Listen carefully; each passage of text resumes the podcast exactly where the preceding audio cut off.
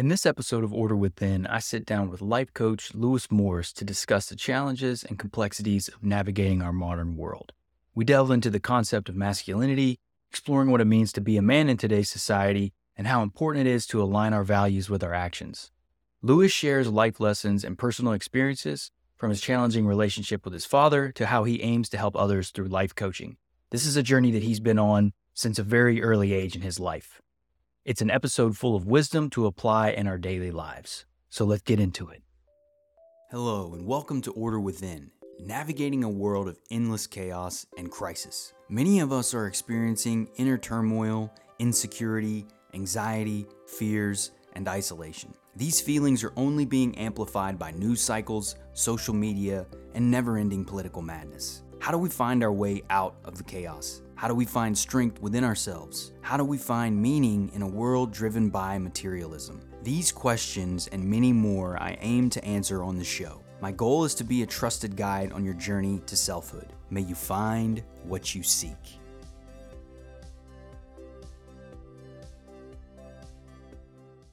Hello and welcome everyone. I'm your host, Brandon Ward, back with another episode of Order Within. We've got a phenomenal guest today. I'm excited to talk to him. We've got Louis Morris, who's a life coach, podcast of the Heart Matters podcast, and entrepreneur. Louis and he invited me on his show a while back. We had a great time discussing a variety of concepts. Louis, I'm excited to have you on the show, and welcome, my friend. I appreciate you inviting me, man. I really do, because there's nothing like this, as we was talking about before we came on the air. You get to meet people. That's how me and you met. We met on the podcast. Exactly. You was dropping some things on me. You get a chance, go check the episode out with Brandon Ward in it on the Heart Matters, because he's dropping some knowledge over there. I love it, man. I appreciate that. Well, I had a lot of fun talking with you, and I think in particular, it's important the work that you're doing. I think, especially around masculinity, that was a big bulk of the things that we talked about. I also love the way you frame your interviews, the questions that you ask your guest. I think it's really cool to have a consistency in the questions that you ask in your guests, because you can see everybody's perspective across the breadth of the guests that you bring on. I'll make sure to link to our episode in the show notes too, by the way. Thanks for the shout out there. I definitely appreciate that. But Louis, you've been a life coach since 2018, I believe, correct? Yeah. So you're 5+ years in. Yeah. But you giving relationship advice was nothing new to you, right? It kind of naturally fell into you. You've been doing this since you were young, huh? So maybe give a little background on kind of what got you into it. So what happened when I was like 13, people in the neighborhood started coming to me. Maybe because I had 4 sisters. I was the only boy with 4 sisters. So maybe it was because of that. I don't know. You know what I'm saying? I know, but I didn't know then. So people would come to me and be like, look, my girlfriend, she don't want to spend time with me. How can I get her to spend time with me? And these people like my age, 13, 14, 15, like this, right? And I would just give them some advice, and they come back to me and be like, look, what you told me at work? Okay. I didn't think, I didn't know I could charge for it, back then, So the girls would come to me, look, my boyfriend, he's acting up. Say, how can I get him to straighten up? And then as I got older people started coming. Especially older women, they would come to me. Yeah, I was like 17, they would, women like 34, 35, they come to me, yeah, my husband, I don't know, and I was just, interesting. It's a gift, it's a gift to be able to, to have people to trust you with that type of information, not knowing, whether you're qualified to be trusted with that information. I didn't look at it back then. I was a kid, But now that I think back and I'm like, wow, these people trusted me with this delicate information, And I was just a kid, but it's a gift. God blessed me with a gift. So I try to share it, and people just talk to me. It still happens. The building that I live in, people just tell me things and I keep it. That's another thing. When people entrust you with information like that, you should keep it. Don't start spreading around and using it for gossip and stuff like that. That's a bad look. That. So I didn't even do that as a kid. I just kept it. I would give them what I had to give them, and I would keep it to myself. So I've been really blessed, man. I'm so fortunate and blessed to be alive and doing what I'm doing. So I just want to try to elevate and do some things better, especially with the upcoming new year. I love that, Louis. And I appreciate you even understanding intuitively at a young age the honorable component about not sharing information that people are sharing with you, because in a lot of ways, to me, that's you communicating to the universe, to our creator, whatever you want to call it, is that you take this seriously and that you're honoring what it's bringing to you. Because to your point, man, it sounds like you were emanating that, even if you were unaware of it, people were coming to you, something about your vibe. But that's a very privileged place to be, isn't it? To have that information shared with you. So I really appreciate that you had the understanding of the integrity component of it, because a lot of people would take that information and gossip about it or use it as a means to undermine other people, which would take away from the work that you're doing. Right. Yeah, that's not a good look. I don't like that. No, but the only downside about it when I was young is that my sisters would come to me for advice about me. And that's family. And that's different, isn't it, with family? That was a problem, you know what I'm saying? Because like if they liked the guy and I didn't like the guy, you know what I'm saying? Then there would be problems, you know what I mean? So you may be a little biased, or you may be trying to stay out of that area, you know what I'm saying? Because that could get sticky, because I got to live with them. You know what I'm saying? I have to go to the house with them, you know what I'm saying? So I didn't really like giving them things, you know what I'm saying? Especially if I knew they liked the guy and I didn't, you know, so I look at it, I'm like, I'm not really feeling this guy, you know what I'm saying? And they would come to me and be, well, you know, he's doing this and doing, and I would be like, sometimes I would give it to him, but other times I would be really reluctant to say, look, I don't want to talk about it. Yeah, we're going to bypass that topic, actually. No, I don't want to talk about it. You probably had to figure out a nice way to say, like, nah. Yeah. Yeah, family, you don't want to get sticky like that with family. You know what I'm saying? You get really sticky with family. Especially with that kind of delicate information. Well, Louis, something that was interesting to me when we first spoke, you told me that you knew for a very long time that you wanted to do something like this, because from what I remember, Barbara Walters was a big inspiration for you, right? All the time. I love that. Listen, I started watching the Barbara Walters specials where she would have, and she had everybody of it. She would have kings and queens and everybody, actors, singers, everybody. So she would do these interviews, and now, like, when she first comes on, everybody knows that she's going to ask some fluffy questions, unless it's like president of another country or something like this. Because I remember she interviewed the king of Egypt, right? I can't remember his name back then. It was in the 70s, right? And his wife was there. They were together, right? And she asked the king something in regard to women's rights, right? And it didn't go well with the wife. You could tell by the way the wife looked, but he didn't know she was going to ask that. You see what I'm saying? Because she would give them the fluffy questions. Look, you know, I'm going to ask you how you became the king, and, you know, I'm going to ask you how you met your wife and stuff like that. But then the hard stuff, she kept to herself. Mm-hmm. You know what I'm saying? Because she wanted the people to see live how the hard stuff was dealt with. So I was like, this is really phenomenal, you know, what she's doing here. And like sometimes she would get people crying on there and people booing and stuff. And then the last one I remember watching was the one with Mike Tyson and Robin Givens. Mm-hmm. I don't know if you saw this. I don't know if I have. It's probably been a long time, but I don't know. It's phenomenal. Right. She started with the fluff questions, and then she asked both. She asked it in a general way, but she was talking to Robin, and she said, he's a fighter. He can be really volatile. We've seen that in the ring, blah, blah, blah, like this. And she said, does he get physical with you sometimes? Wow. And Robin Givens said, yes. Ooh.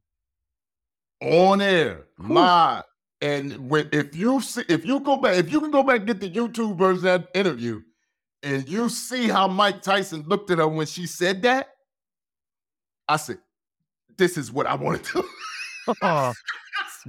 It gives that authentic moment, wasn't it? Right here. Yeah. That's beautiful. It is phenomenal. You know, so she was my inspiration. To your credit, man, you carry some of that with you in the way you host your show and the way you run your show. Because when you brought me on, when we first met, because you do similar thing, like I, And look, I'm going to be honest with you, Louis, your process of bringing me on and learn, like I learned from you, and I adopted some of what you were doing, the way you prepped your guest, and I thought it was very professional. So I just want to give you kudos. I've been learning from you. You've been in the game for a while. So, but I appreciate it. You also replicate some of that in your own process where you talked a little bit at a high level on the things that we would talk about, but you didn't disclose to me some of the specific questions that you asked in our interview, which I think is great because it brings that authentic response, just like Barbara Walters was doing in what you were describing some of those interviews. Because really, man, you and I know this, fluffy stuff isn't that interesting. It builds trust, it kind of gets going, but you want to get in the nuts and bolts of things. You want to get into the raw stuff. And that can be hard if you telegraph what you're going to tell your guests, because maybe they won't show up if it's going to be some hard questions or whatever it may be. But you also got to do it in a respectful way, right? So it is I feel like it's a grace that you got to bring. You know, I just want to give you some love because I feel like you do that with your show, Louis. You've been doing it for a while. I really appreciate the people you're bringing on. But anyway, one of the things that really stood out to me about your work in particular, I think as a man, is your focus on masculinity. And you've done a lot of content around masculinity and relationships that you've built. And I believe it's your roadmaps or your maps of me, like it's something. The masculinity map. That's what it is.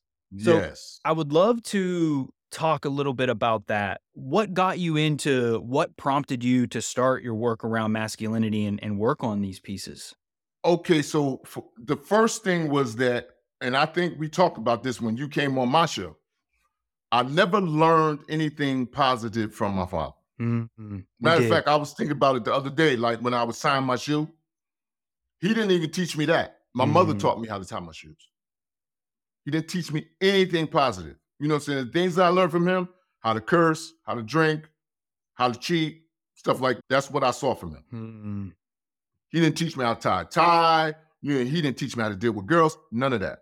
You know what I'm saying? I love my father. He provided, we had a roof on our head, clothes on our back, food. But as far as the fatherly things that men are supposed to do with their sons and daughters, he didn't bring any of that. Mm-hmm. So as I got older, I realized, one, I had to forgive him. You know what I'm saying? Because maybe that was just the way he was raised. You know what I'm saying? Maybe, and he didn't think that he had the time to find out how to do it properly. Mm. That's number one. So I had to forgive him because forgiveness is a big thing. It cleans things out so that you can put more positive things in. So I had to do that first. And then I started to be around men that I observed had manly qualities. They were trustworthy. They were truthful when they would say something. They would keep appointments. You know what I'm saying? They respected women. You know what I'm saying? So I clung to them. Mm. I would be around them. You know what I'm saying? So I could just listen to because men who possess manly qualities, they even talk different. Mm-hmm. Their vernacular is not like guys who don't have these qualities. It's not. Mm. You know what I'm saying? And like women may not recognize it unless they've been around manly men all their life. But there is a speech and a decorum that real men have, you know what I'm saying, that is different from men who don't have these manly qualities. So I said, well, let me start adopting some of these things like that. Let me start doing some of these things. Then I read some books and stuff like that and got some layers. But now that I have these nephews and they are not being taught the manly qualities that they should be being taught because their fathers are not on it like that, I have to try to do the best I can. I was over my niece's house the other day and I was talking to one of my nephews and she told me, he didn't tell me, but he was there. She said that he had a girl, he's 13, had a girl come over to the house and he snuck her in his bedroom window. Oh boy. I said to him, I said, you don't have to listen to me. I said, but I'm gonna say this because I'm here. I'm your uncle. So I'm gonna say it. You don't have to listen though. I said, don't do that. I said, bring the girl to the front door. Have enough respect for yourself and the girl to bring her to the front door. Introduce her to your mother, introduce her to your family. and then ask him, look, can we go in my room and talk for a little bit? We're not going to do anything. Be respectful, man. I don't know if he's going to take it, but I had to give it because the information was given to me. So let's go back for a second. Imagine if that was my father and someone told him that I did something like that. I wouldn't have gotten anything from him. You see what I'm saying? I wouldn't have gotten anything from him except for being cursed at, you know what I'm saying, being talked down to and stuff like that. He wouldn't have given me any sound advice. He wouldn't have done that. You know what I'm saying? So I can't continue that trend. I have to break it somehow. Even if they don't take it, I have to give it to them. You know what I'm saying? So this is where I'm at with it. You know what I'm saying? Any men, older men who take it and gravitate to it, that's, you know, that's light upon light. But I got to give it out, you know what I'm saying? Because I've been blessed to get it despite my upbringing. And Louis, I love that because in doing so, and you just said it, it's not all you can do is offer it. It's up to the person to whether they take it and run with it or not. But what you're doing by doing that is you're offering them an alternative perspective on masculinity. And because that's what I was going to ask you next, especially based on that story, is why is it that from your perspective, are men... Like I know in a lot of ways, there's just not healthy masculine role models in our society. To your point, you had to find them, you had to seek them out. I had to do the same thing. I didn't. And my father passed away a couple years ago. We ended up rekindling our relationship as he got older, but there's a lot of things that I had to learn on my own too. And to your point, it's not, they do the best they can. And I love that you frame it from that perspective, that you start with forgiveness, because once we realize that our parents are also trying to figure it out, they've got their own healing, it makes it easier. They're not these gods that have all these answers. We can let go and lower expectations, right? But for you though, what is it? Do you think there's just a lack of role models? What do you think is missing in our society? Because the boy you just mentioned, your nephew, he has a father, I assume. He does. But is it just not being taught? Like what is? And hopefully it's not meant to be taught. It's not being taught. No, his father's not teaching him anything like that. Because his father is like my father was. Heavy drinker, womanizer. That's who his father is. You know what I'm saying? So it's not being taught. Those characteristics are not being taught. So he's thinking, meaning my nephew, that this is okay to do.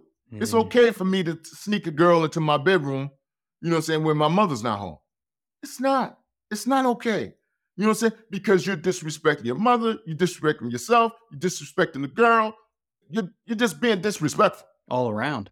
Yeah. You know, when you could just tell the girl, look, don't do this. You know what I'm saying? We're not going to do this. Come around to the front, let you in. I'm introduce you to my, because the sister was home, introduce you to my sister. We're sitting talking, whatever, like this. Don't do that. Now, like I said, I don't know if he took it. But when I'm over there, because I've been going over there more often now because my niece has been getting sick. So I have to go visit my niece, and they're there. My nephews are there. So I just talk. This is what you do. That's right. I just give out the information. You know what I'm saying? Whether they take it or not, that's not my affair. But they can't say they weren't given the information. They can't say that. You know what I'm saying? And they know how I run my life. They know what I do because my niece is always talking about, your uncle's doing this, your uncle's doing that. They see my stuff online. They know what I'm doing. You know what I'm saying? So it's not like it's just lip service with them. No, they see Uncle Ray he's doing some things. So I just try. I have to try, Brandon. You know, you got to start with your family, you know what I'm saying? And then you just try to branch out as far as you can. But to answer your question, I just don't know, you know, if there are a lot of positive male role models that young men want to look to. They're present, but in a lot of cases, they don't find them boring. They find them boring because they are not people of clickbait. You see what I'm saying? If you go to anything from Andrew Tate, and I'm not hating on Andrew Tate, he says some good things, right? Then a lot of things that he said is pure nonsense. We talked about him on your show together a bit too. Right. You're right. I feel the same way. But like he says some good things, but a lot of his stuff that he says is nonsense. But he has the clickbait, meaning people see his stuff on YouTube and online, and he has the money and the resources to, you know, where he promotes his stuff in a way where others can't. So people turn on to it. Young men turn on to it, and they take this stuff and they regurgitate it, you know, and it's not, most of it is not good. Most of it is not good. And so that's the problem. You know what I'm saying? And then when you couple that with the fact that you don't, these young men don't have men in their life deprogramming them, it becomes a problem. Yeah. See? Well, because there's no models around. So you're just, all they're getting is what they're being fed, and then they don't have any alternatives to that. And the sad thing is they go on to think that's actually a good thing. Like they actually think that that's what real men do or masculine men do. Because something I wanted to ask you too, and we like, because the whole concept of toxic masculinity has been around, it seems like forever now, but been very prevalent in the last few years.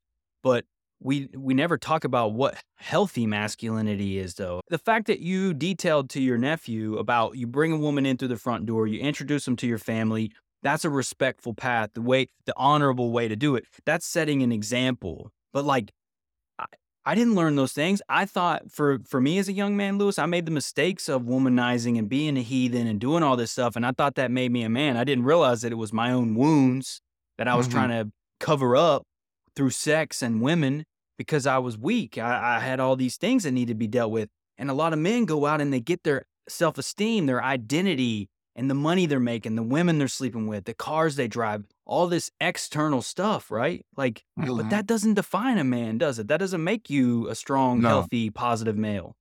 No, it doesn't. It doesn't at all. So one of the positive things about being raised by my father is that I would see these things, so I would do the opposite. Mm. So I wouldn't sneak around with women. My mother and father always knew the woman, the girl that I was seeing. And I always had one girl at a time because I never cheated, because that's what my father did. Mm. So I never cheated on girls. I would have one girlfriend at a time. And they would always know. I would bring the girl to the house. Look, this is my mother, you know, said this so-and-so, like this. So they would know. So it's not like I'm giving my nephew advice that I never implemented. No, this is what I did when I was 13. I brought my girlfriend to the house.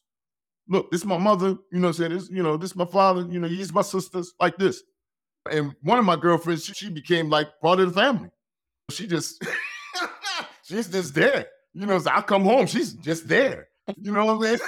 Whether you like it or not, I guess, huh? Yeah, she's there. You know what I'm saying? Because, you know, my mother and my father, they know her. You know what I'm saying? They know she's me. It's no problem. You know what I'm saying? So, you know, and this is what I want from my nephews. So I want my nieces to be respectful young ladies, but the men are really struggling, man. They are really struggling out here with what it looks like to have masculine, because we're getting messages from men and women that are not good.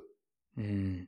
You know what I'm saying? We're getting, it's not just the men that are giving the young men messages that are good. It's women too. Can you expand on that, Louis? Can you expand on that a little bit if you don't mind? What I mean is that when you hear that the man should be overly emotional, this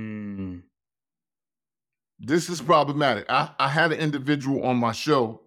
His show is coming up. I ain't gonna tell you who he is. I ain't gonna put him out there. His show is coming up, though. And he said, and we talked about this at the beginning, right? He said that if someone passes away in the family, right? And there are people at the funeral or whatever, and at the wake or whatever, and they're really bawling, and they're losing everything, they're pulling their hair and everything like this here, and he's just going crazy, right? So I said to him, I don't think that the men should be doing that. I said, because the men are supposed to be responsible for the people that are there, regardless of whether they lost some. They can cry. I'm not saying we're not supposed to cry. I'm not into stoicism. That's not my thing. Mm-hmm. You know what I'm saying? If we're grief-stricken, even as a man, we're allowed to shed tears. We're allowed to feel sorrow. We're allowed to feel grief. Nothing wrong with that. But to lose control is another thing. That's something else. You know what I'm saying? That's something. And he just argued with me like, this is okay. Mm-hmm. It's okay if the man wants to do it. I'm like, who's gonna control the? Who's gonna keep the room in control if all the men and the women are? If everybody's losing their minds emotionally, I kind of backed up off it. What I'm saying is, the point that I'm making is that there are certain masculine qualities that are mainstays. One of them is patience. Mm. Even during times of tragedy and grief, a man should have a certain level of patience where he controls himself. Yep. He doesn't get out of control. You know what I'm saying? Because he still has to manage and be responsible. That doesn't leave him. It doesn't leave him because somebody passed away. He still has to be responsible. You know what I'm saying? And he has to. But this is what we're getting. You know what I'm saying? Either we're getting the stoicism or we're getting, oh, it's okay, you know what I'm saying, for you to just, and it's not. So we need somebody, we need some people to bring people to the middle. Matter of fact, I'm about to have this fantastic author on. Her name is Jody something. She wrote this piece about what real men. Oh, nice! What real manhood looks like. Mm. She wrote a piece from on a woman. Medium. I love that. It is. So I couldn't find her email, so I messenger on Medium and said, "Look, I gotta have you on the show." Mm. So I talked to her a couple of days ago. She agreed to be on. It is a phenomenal article that she wrote about masculinity. It's phenomenal. I don't agree with all of it. Well, sure, yeah. You probably, I don't agree with all of it. Yeah. You know what I'm saying? But we're going to get into that on the podcast. I told her, I said, look, I just want to come on, have you on to talk about this article. You know what I'm saying? And I said, there's not everything that I agree with. I said, but I want you to read the pieces that you want out. And if there's some things that I disagree with, we'll discuss it on the show. Mm. She agreed. I love that. That's what you can do at the end of the day, right, too? It also models how to have healthy discussions, too, by doing that. I think it's not good to just parrot or agree with everything everyone has to say, right? It's because if you don't have any integrity of your own. That's right. But Louis, I love though what you're saying at the that funeral example, because look, I've always been a very deep feeling man, and that's something that I've had to tussle with throughout my life. And as I've gotten older, I've realized it's a blessing because I've learned to anchor myself in my masculine energy, though, in my stability through my faith. But when you talk about that trust, we are men, in my mind, it's our responsibility to create that stability. That stability is what, when you were saying that to me, that's what I was thinking is stability too. Like, bro, when I lost my dad, man, I was emotional out of my mind. I cried a little bit of tears at his funeral, but all the women, all the people around me were a loss. I was anchored. I knew that I had to do that. But bro, you better believe when I got home that night and I was in the shower and all those, and I broke down, man. I let it rip to your point. Mm-hmm. Like it's not you, but that's the point of control, of maintaining that integrity within ourselves, offering that stability as men. It's very important that we bring that anchor mentality to what we do. I think because the people around us look for that. And I think that to me is a sign of a leader too. And it doesn't mean that all men are leaders or need to be, but if you want to be a strong man, I think that's a component of being an authentic, healthy male is leadership and being strong and having that emotional control when you need to, right? I love that you said that specifically. So Louis, because we're talking, I think we've talked a little bit about the promiscuity, the lack of integrity. That's something I want to bring up too, because you mentioned that on our show together that I thought was very interesting. We also talked about journaling too. But the lack of integrity for you and men, and where men will say they're going to do something and not follow through with it. That's something that I've noticed is so prominent now in our world where there's just like, it doesn't matter what you say, like your word doesn't mean anything. And it's so bad. Like, but would you mind, can we get into that a little bit? Like, it's not good. That's not good. That communicates a lot of things to the world when we do that, doesn't it? That doesn't mean we can't. Like I had to change on you when we had our first schedule. We had to reschedule this session together because my daughter was sick. But sometimes things come up and we communicate. But that's not the same thing, is it? Is like just ghosting someone or bailing on a thing. It's not even close to the same thing. So if you make an appointment and something came up, like your daughter got sick, you sent me a message and said, listen, we're gonna have to reschedule. We're gonna have to do it again. My daughter is sick, like this. That's part of it. That's part of it. You know what I'm saying? You don't just not show up. You know what I'm saying? But this is something that we're doing now as men. This is something we're doing. You know what I'm saying? I had an individual actually make 3 appointments with me for pre-talk for the podcast. I wanted to have him on the podcast. So the first one, you know what I'm saying? He didn't show up, right? And so he sends me a message. He says, "Oh, I had another call scheduled." He didn't tell me that though, right? So he said, okay. I said, okay, well, just reschedule. So he rescheduled, right? He didn't show up, right? He didn't say anything, right? So then he sends me an email and said, look, if something happened like this, right? He didn't tell me what, right? So I said, okay, well, let's reschedule. He rescheduled the 3rd time. He didn't show up. He didn't say anything. It's embarrassing, no man. It's embarrassing. He just didn't show. You know what I'm saying? So I'm like, what are you doing with your life here? You know what I'm saying? What are you doing? Because we look at these things, like some of us look at these things and we say, oh, that's just a small thing. No, but small things spill over into big things. Mm-hmm. That's the way it works. You know what I'm saying? If you're not good with cleanliness, right? If you're unorganized in your office space, your apartment or your house, it's going to spill over into other things. You're going to be unorganized in other areas. It's just human nature. That's the way we are as humans. So if you're like this in one area, you're going to be like that in another area. You know what I'm saying? So it's not a small thing. It's a big thing because you're breaking your word regularly. Mm-hmm. So now you've become accustomed to being a liar, because that's what that is. Let's call a spade here. You know what I'm saying? You're lying now, and you're doing it regularly now.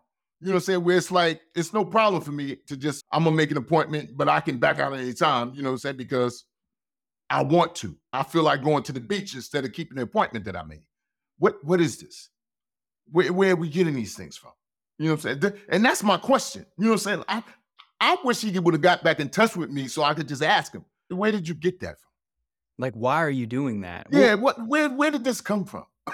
Well, Louis, it's interesting because what people don't realize, and that this gentleman is specifically, like, that's not honoring ourselves, and that's breaking our own self-integrity. And whether we acknowledge that or not, that's creating a broken cycle within us. And as you said, it's allowing us to say we can be dishonest about the way we operate in the world. And that's the way we train ourselves to say this is okay. And then we come up with all these justifications for whatever it was. I'm sure the guy had a million reasons why it was valid for what he was sending you.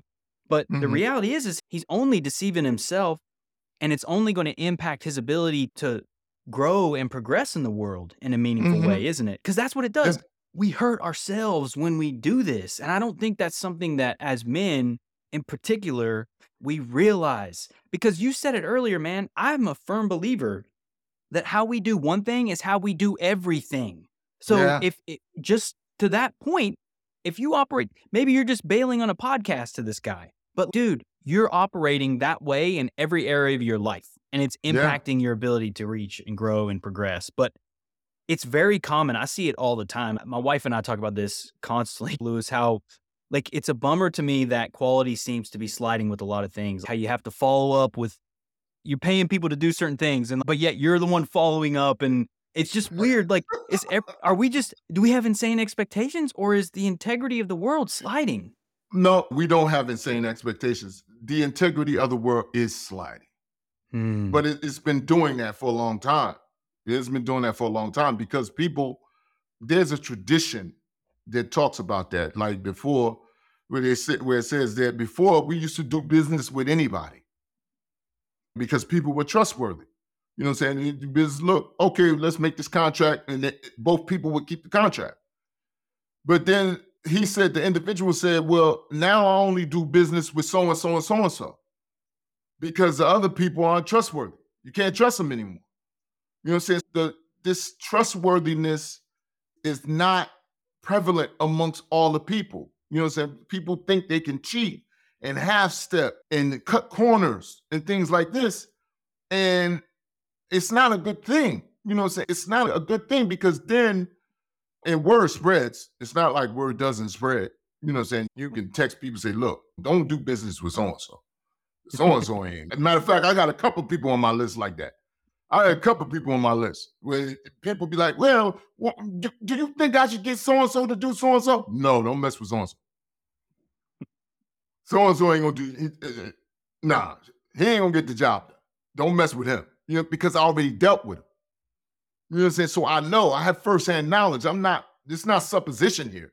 I dealt with this individual. He's not going to keep appointments. He's not going to do the job correctly. You know what I'm saying? You're going to have problems out of him. Go somewhere else. You know what I'm saying? So this is the time that we're living in. You know what I'm saying? This is the time that we're living. Now, mind you, all we can do is put the information out. That's right. That's why this is one of the reasons I love this here. Or we just put the information out. You know what I'm saying? People can take it or not take it. But we fulfilled our responsibility. We put the correct information out for the people who want it. That's what's important. Look, I'm in this rant with this because I'm ranting, right? So I read this book. One time, right? It was by a scholar who passed away in the early 2000s, 2009, right? And he wrote a book about good character. And there's a quote in the book where he says, evil has increased and so has good. I said, so I read this paragraph like 12 times before I understood. So I kept like, when you read a book and you don't get that piece that's there, so you go back and you read what came before it and then you read what came after it. So I just kept doing it. And I did it like 12 times. And then I got it. What he was saying is, because evil has increased, it is our responsibility to increase in good so that the good will increase. That's what he was saying. You know what I'm saying? No, evil is increased, so the possibility of good has increased if you increase in doing good. So it became my mantra. This is what I'm doing here. This is what I'm doing. You know what I'm saying? I just want to do some good. You know what I'm saying? I do enough wrong. You know, I've done enough wrong in my life. I'm 57 years old. I've done a lot of wrong. I just want to do some good now.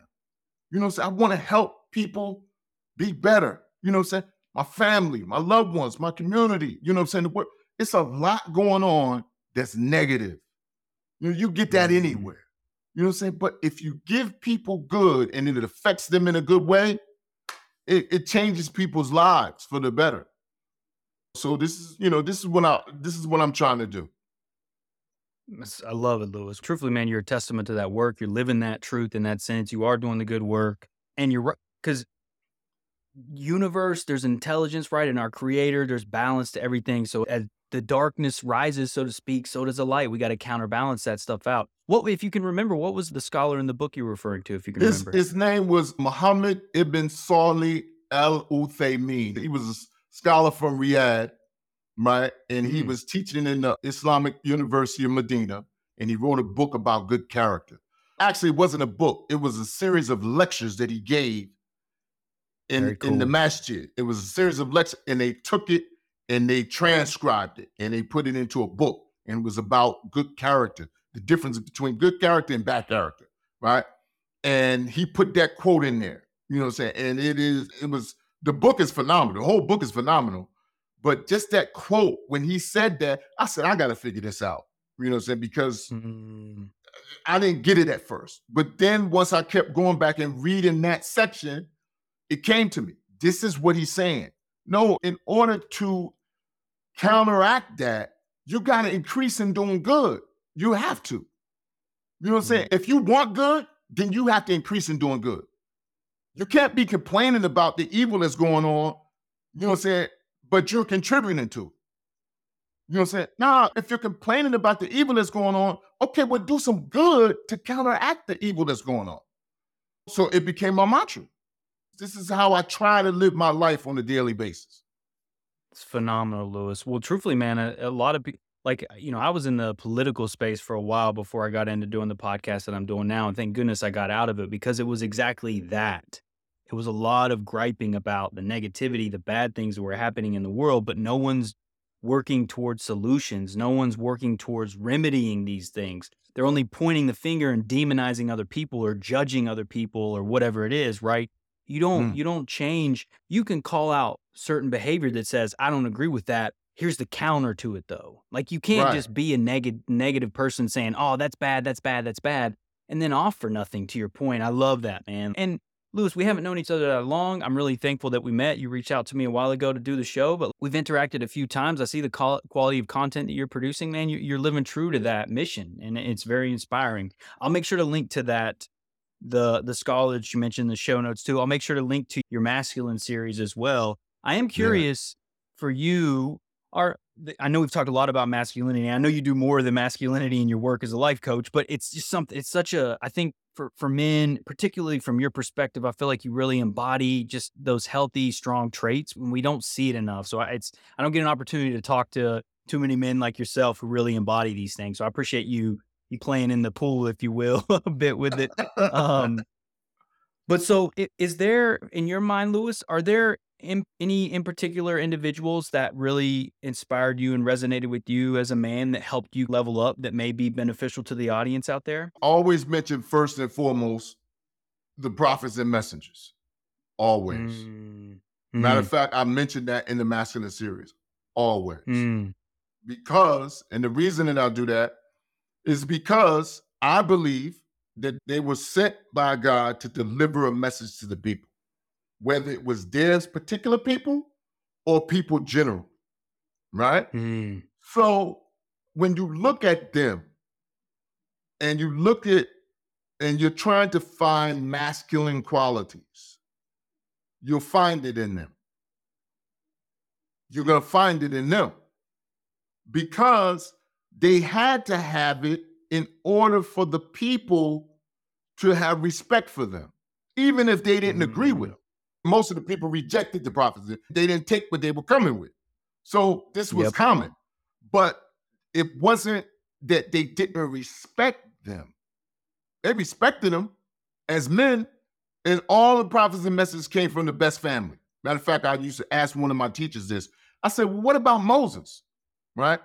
He said he was raised in the house of Pharaoh. I said, that's not his family. He said he was raised in the house of Pharaoh. Pharaoh at that time, his family was the best family. You know what I'm saying? So Moses was raised with the best family. You know what I'm saying? I didn't get it at first. That's why I kept asking him. I said, wait a minute. He was raised in the house of Pharaoh. Right? And so I said, well, what about Moses? Because all of the prophets came from the best family. So I said, what about Moses? He said he was raised in the house of Pharaoh. I said, wait a minute, man. What about Moses? He was raised in the house of Pharaoh. So they were respected. They were respected, even though they were disagreed with. And when you look at them, all of them embodied masculine qualities. How they treated their wives, how they treated their children, how they dealt with the people. They were kind. They were gentle. They were courageous. You know what I'm saying? Because they had to be courageous in order to deal with the backlash that came with delivering this message. They had to embody these things in order to do that. And then you look at an individual like Malcolm X, who went against his original teacher, who was Elijah Muhammad, because he saw that he wasn't embodying what he was giving to the people. Look, you're telling the people to not have sex out of wedlock. You're committing adultery with the secretaries. What are you doing here? He went against them. You know, because he believed that that's what the people needed. The people needed to be strong morally, you know what I'm saying, and intellectually, you know what I'm saying, and emotionally. Okay, now you got the leader that's doing the opposite of that. You know what I'm saying? He went against it. Now, some people are saying that that's not what necessarily got him killed, but it was part of it. It was part of it. But understand what the courage that it took for him to do that. He knew those men. He trained those men. You know what I'm saying? So to go against those men, he knew there was going to be severe repercussion. He did it anyway. Because he was a man and he was standing on moral principles. You know what I'm saying? So he had to take a stand opposite of these people, regardless of the consequences. You know what I'm saying? That's another example. You know what I'm saying? Matter of fact, when his book came out, because Alex Haley wrote the book, Malcolm X just told him what happened. Alex Haley wrote the book, the autobiography, right? I couldn't put it down. I couldn't put it down. It is phenomenal. You ever read it? Have you read it? No, I'm going to have to read it now. You got me. Phenomenal read. It's phenomenal read. I couldn't put it down. So he tells you about his evolution and all of the stages that he went through from being a drug user and a robber and a stick-up man and all this stuff. And it is phenomenal. I was like, this is phenomenal. This is phenomenal here. He was definitely an example of what masculinity should look like. No doubt about that. No doubt about that. You know what I'm saying? Because, and another thing that, I don't know if you saw the movie that Spike Lee made. Did you see X? Yeah, yep. It was a while ago though, yep. So one of my favorite scenes in the movie is when he had the argument with his wife about what Elijah Muhammad was doing. They yelled a little. They screamed a little, right? And Betty was a consultant. She consulted Spike Lee on the movie. So at the end of it, she told him, she said, look, open your eyes. You could put your life on the line 24 hours a day, but the possibility of betrayal never enters your mind. Open your eyes.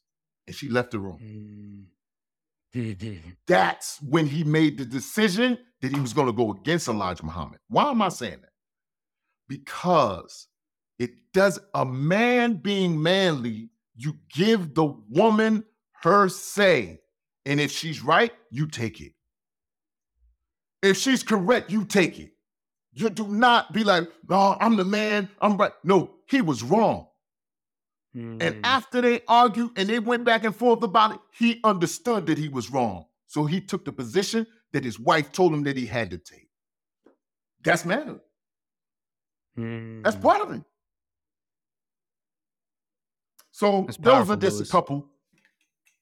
No, that's amazing, brother. I really appreciate you sharing that. I think, and there's so much power in that. I think the big overarching component of what you're talking about is how important it is to align our values with our actions. And we can't say one thing to the world and then in our private lives do other things. It's not integrity.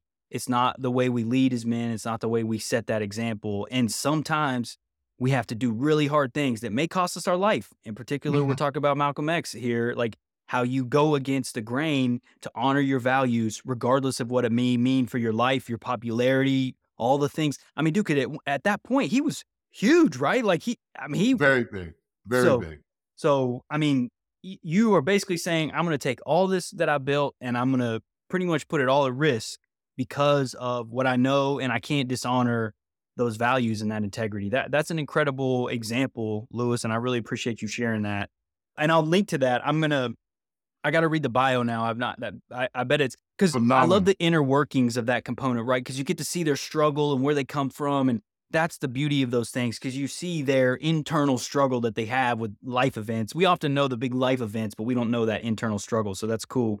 Well, Louis, so a couple things before we go here, man. It's been an excellent conversation. I really appreciate it. It's fun for me too, because I love this kind of stuff too. This as a podcast host, right? We're kind of, it's kind of insane. Ain't nothing like it. It's the best.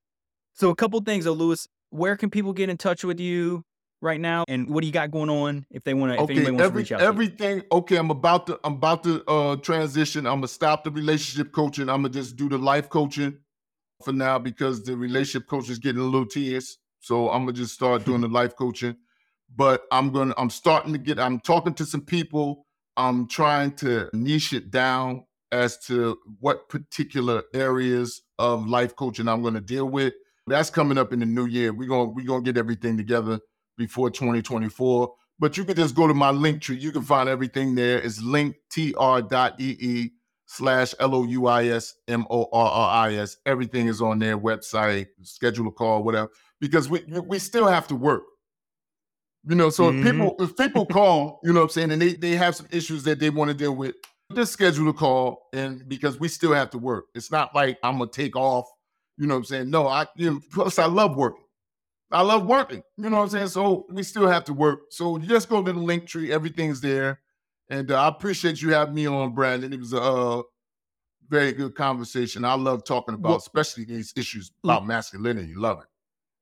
Well, Louis, one final thing before we go. What would be a parting message that you would like to share with the audience? And I'll make sure to link to everything that your Linktree and get everything linked out in the show notes for you. Okay, I'll put a poem out about this afternoon. Ooh. There's a lot going on in the world with our families and ourselves. Pray for your people and pray for the people. That's my message. Don't underestimate the power of prayer. Don't do that. You know what I'm saying? There was an individual, he passed away now. He passed away in like 95. He had diabetes. He was one of my teachers, right? And he would miss work a lot because he had severe diabetes. And we would ask, well, where is he? You know what I'm saying? Well, he's sick, you know what I'm saying? And he would come back, right? And when he would come back, I would say to him, look, man, I was praying for you. And he would always say this to me every time. He would say, it might have been your prayer that God answered to get me back. He always said that to me. There was never a time when I said to him, when he was out of work, where I said to him, look, man, I prayed for you when you were sick, man. He said, your prayer might have been the one that God answered to get me back. He always said that to me. Pray for your people and pray for the people. We need it, man. Even if we can't do anything else, we can do that. We can do that. That's my message. Amen to that. Amen to that, Louis. Well said, brother. I appreciate you saying that. And I appreciate you coming on the show, man. This has been an excellent conversation. I, like you, really enjoy these topics too. A lot of good stuff in here that you provided for the audience. So, Louis, I certainly appreciate you coming on, brother. I appreciate you inviting me, man. I really do. Heck yeah. Well, for the audience, as usual, appreciate your eyes, your ears, your attention. It's super valuable in a world like ours. So with that being said, until next time, y'all. Thank you for listening to Order Within. If you found the episode helpful, please consider sharing, rating, and subscribing. New episodes will be released every Thursday at 11 a.m. Eastern Standard Time. Until next time, y'all.